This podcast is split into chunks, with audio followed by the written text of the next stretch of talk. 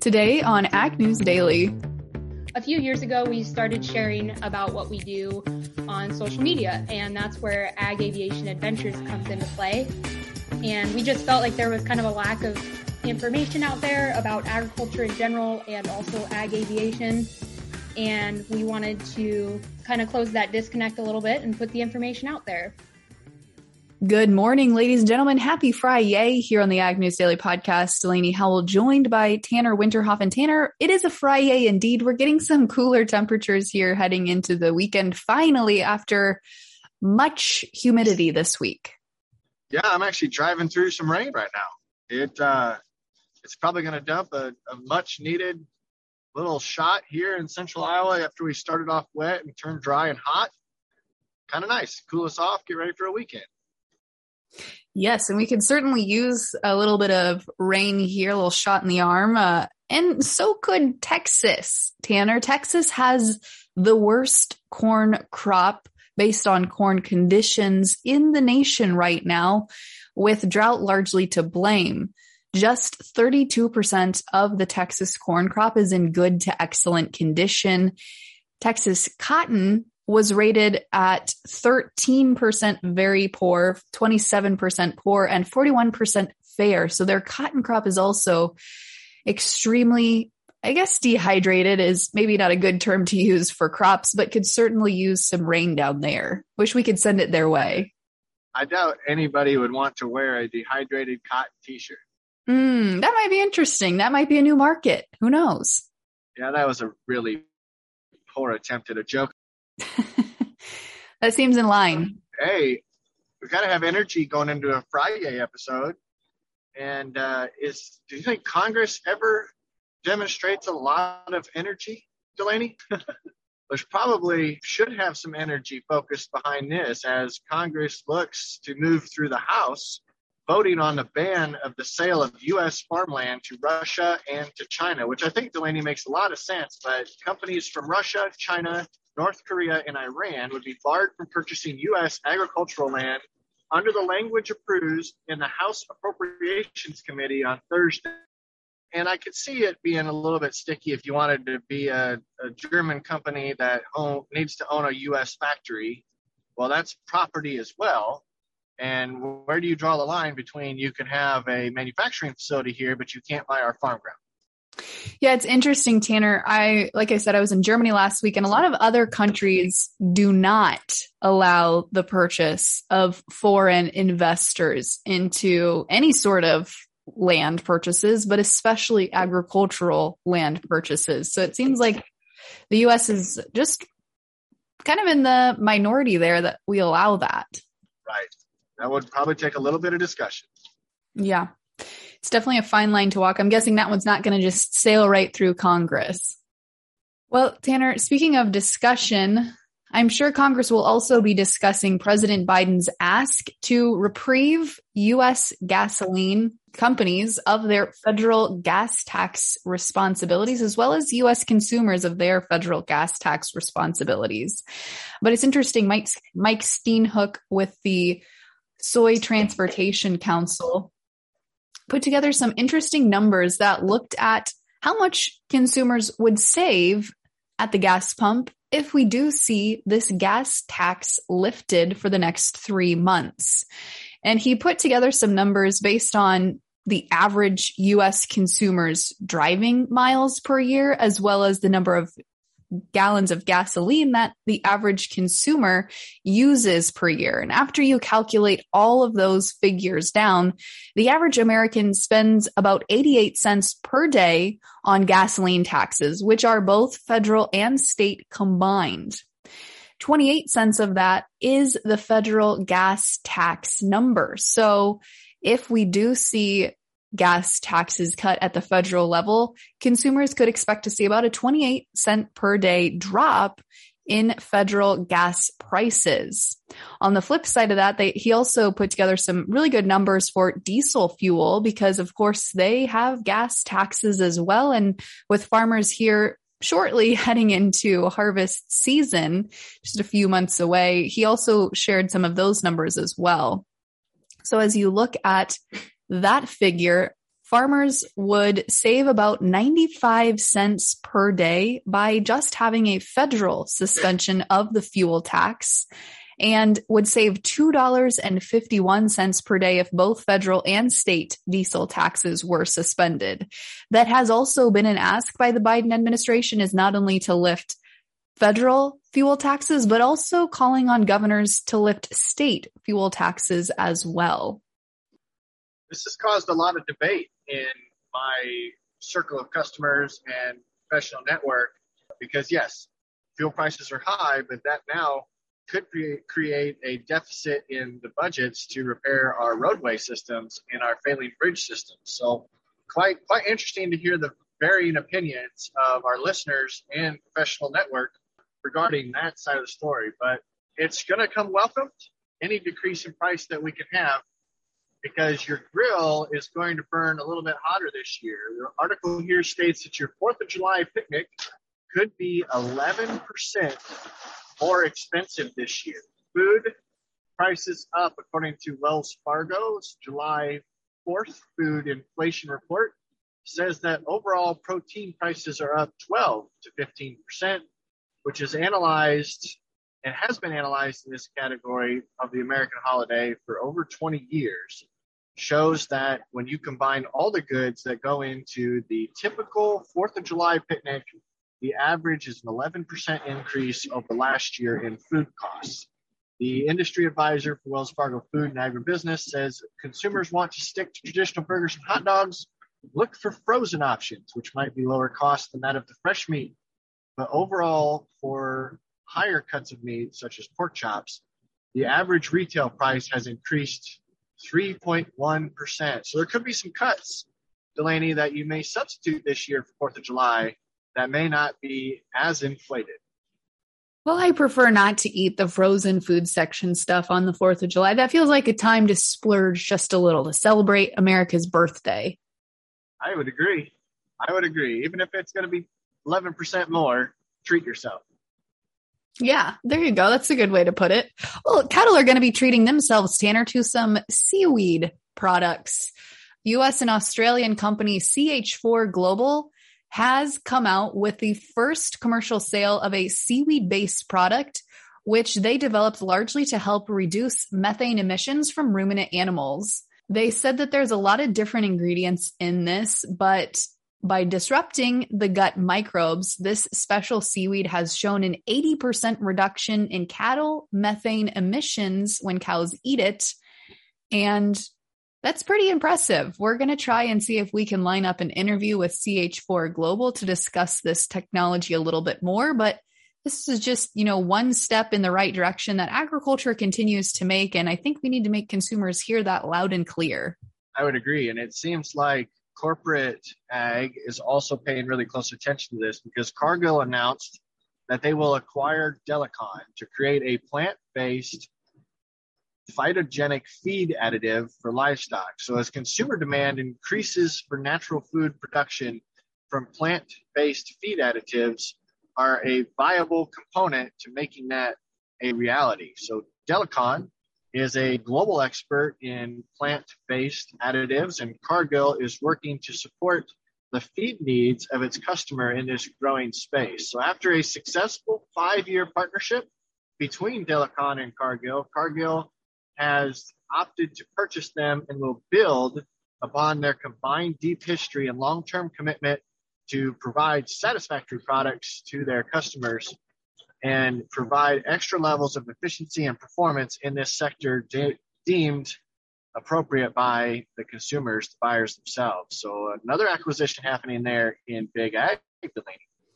Absolutely. And I think the final piece of news I have for today, I don't have a great segue into it, Tanner. I couldn't think of one while you were discussing that there, but the International Grains Council has raised their forecasts, surprisingly, for the 22 23 global corn production year.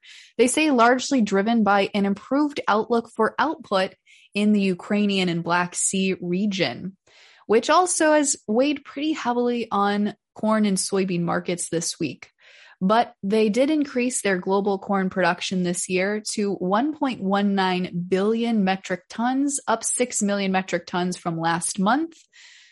though still down from the record crop year that we saw in 2021 2022. They also noted that we will see an increase in global soybean production as well as they're expecting a larger crop in Brazil than what was originally maybe forecast. So, record crops in all countries this year, it sounds like, will lead to a large global supply. And like I said, that's certainly been weighing heavy on the commodity markets. Yeah, it has. And I'm uh, kind of excited for you to get into it because we've experienced over a dollar per bushel loss since last Friday. So, how did things look like here in the overnight coming out this morning? Well, surprisingly, things have started to recover a little bit, maybe finding their footing, finding some support here at these current levels. These new crop corn as of this morning opened up 12 cents higher, trading currently around 668. New crop soybeans are lower on the day. However, old crop is still trending higher this morning.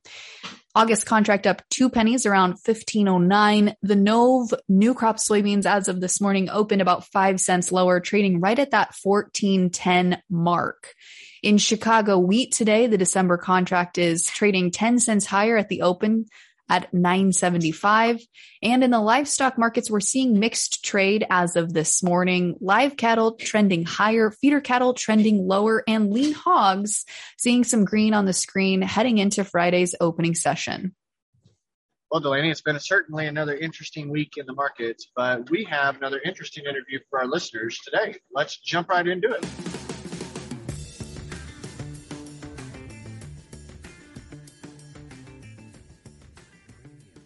Good morning, listeners. This is Cassidy Zirkle, joined by Tanner Winterhoff, and we're excited to introduce Callie and Tyson of Ag Aviation Adventures to share a bit about their company today and tell us what they do in the ag industry. Good morning, Callie and Tyson. How are y'all today? We're really well. Thank you for asking, and we're excited to be here. Thanks for having us. Hello. So, in full disclosure, listeners, before every one of these interviews, we always ask our guests how they like to be introduced and how to pronounce their last names.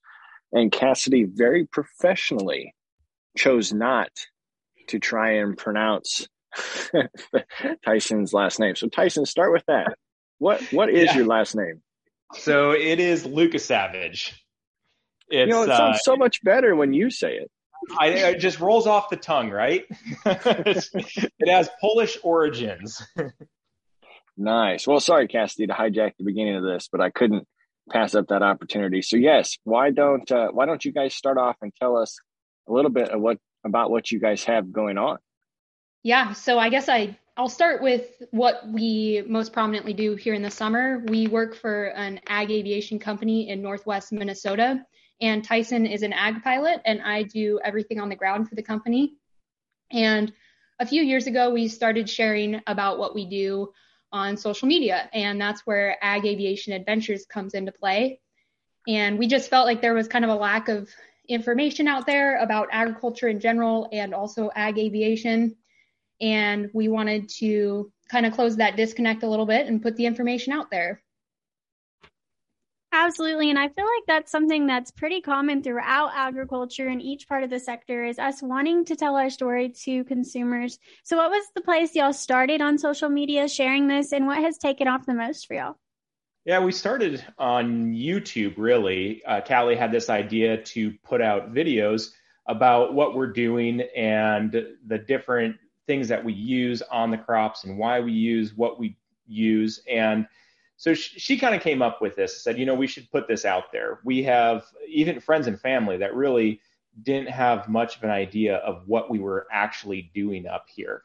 And so it kind of came from that. And then Callie was active on Instagram with some other things and said, well, you know, it'd be easy just to kind of cross promote this and put it on Instagram as well. So she started doing that. And then that really took off.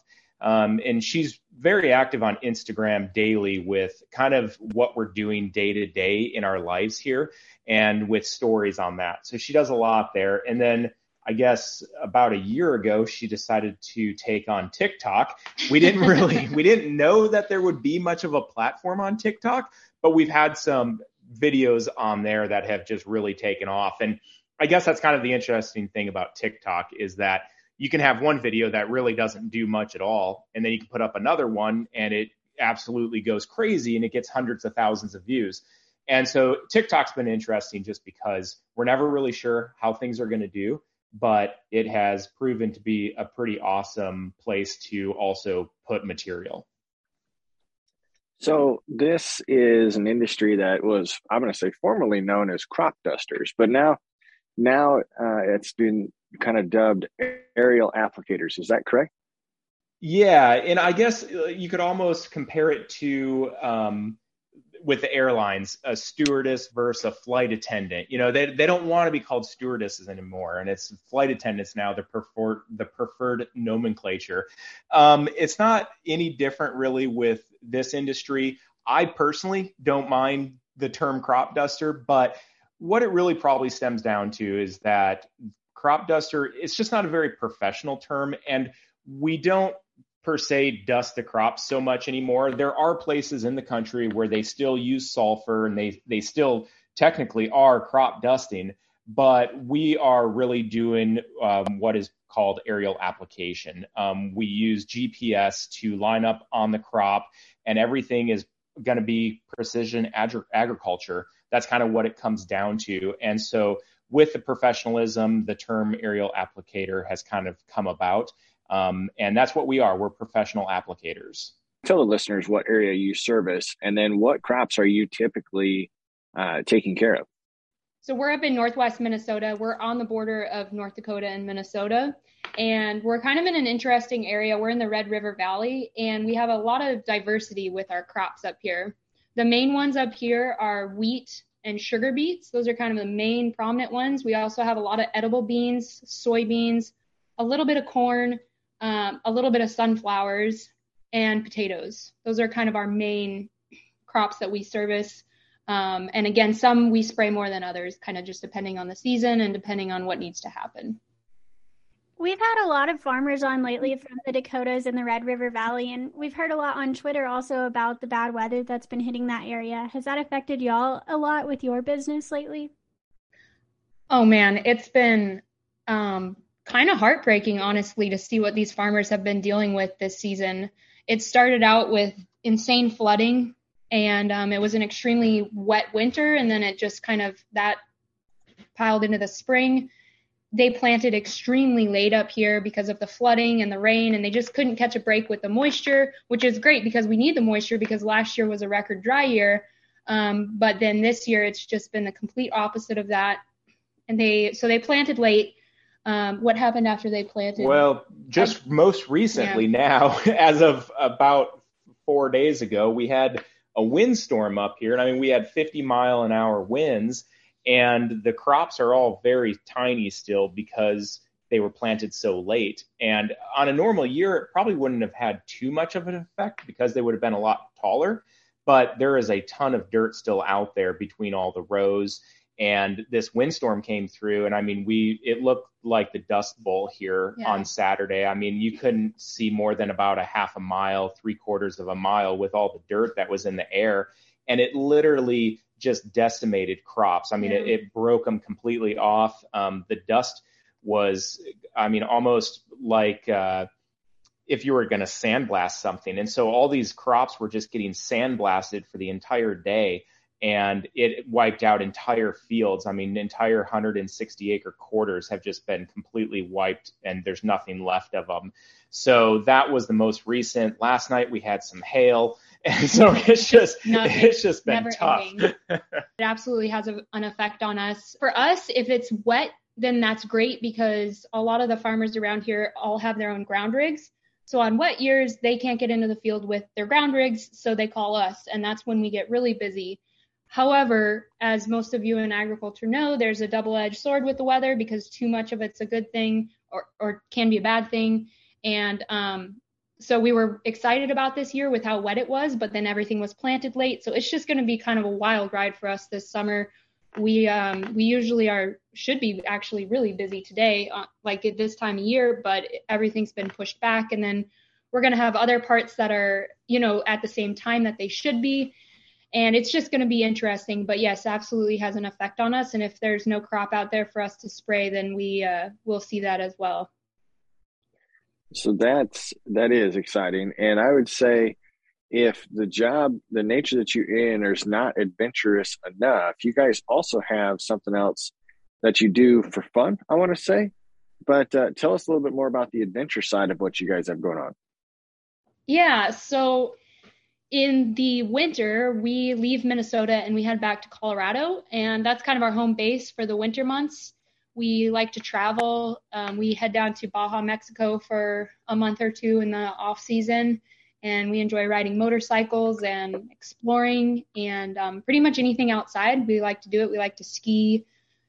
And so that's what we do when we're not working. But it does have a trade off. We ha- we do not have a summer um, we work almost every day. We're almost always on call. Um, so it it does have a trade off of us not having any free time in the summer and then having quite a bit of free time in the off season. I think it's very cool of y'all to document all of this, not only the working side, but your adventure side, so that people get a glimpse into this very little known part of the industry and a glimpse into the rest of farming that y'all also talk a lot about in y'all's videos. What are some of your goals for this company in the future as y'all continue to make videos and content on social media and continue with your aviation work? I think one of our goals that we've always had and will have until it happens is owning our own operation. That's just something that, uh, you know, we work for a great company right now. They treat us well and, and it's a, an amazing company to work for. But I think for us personally, we just want to be uh, owner operators and for us, that's uh, definitely on the forefront for us. Um, but on the documenting and sharing side, I think just reaching more people and especially with agriculture in general. I mean, the aviation part of it is is small, but I think there's such a disconnect with agriculture in general. There's just so much to share about it and so many more people to reach to um, keep fighting the good fight for for all the farmers and those of us in agriculture. I think aerial application and the business that you're in is one of those industries that no matter how old the person is, when you see someone coming to spray your crops or seed your cover crops, everybody turns into a kid to stand there at the road or at the home place to watch it happen. So I, I look forward to continuing to watch your channels and see the posts that you guys have both on your adventures and as part of the aerial business. But if our listeners want to follow along with you, how can they find you on social media and YouTube? Yeah. So on Instagram and TikTok, it's Ag Aviation Adventures. And uh, that's also on Facebook. And then on YouTube, you can just search for Ag Aviation Adventures and we'll be there. If you're interested in the adventure side of things, that is at Adventure Rig on Instagram, Facebook, and then uh, we also have a small YouTube channel over there. So that's where you can find us and uh, you can learn more about what we're doing. And we we share a lot of the behind the scenes stuff over on Instagram too in the stories. And so that's kind of cool for people to see um, what we have going on on the day to day. Awesome. Well, we thank you for taking a couple of minutes to share with our listeners your story and a little bit about what you've got going on. And we hope that they go to check you out. So thanks again for jumping on. Hey, thanks again for having us. Really appreciate it. It was great to be on.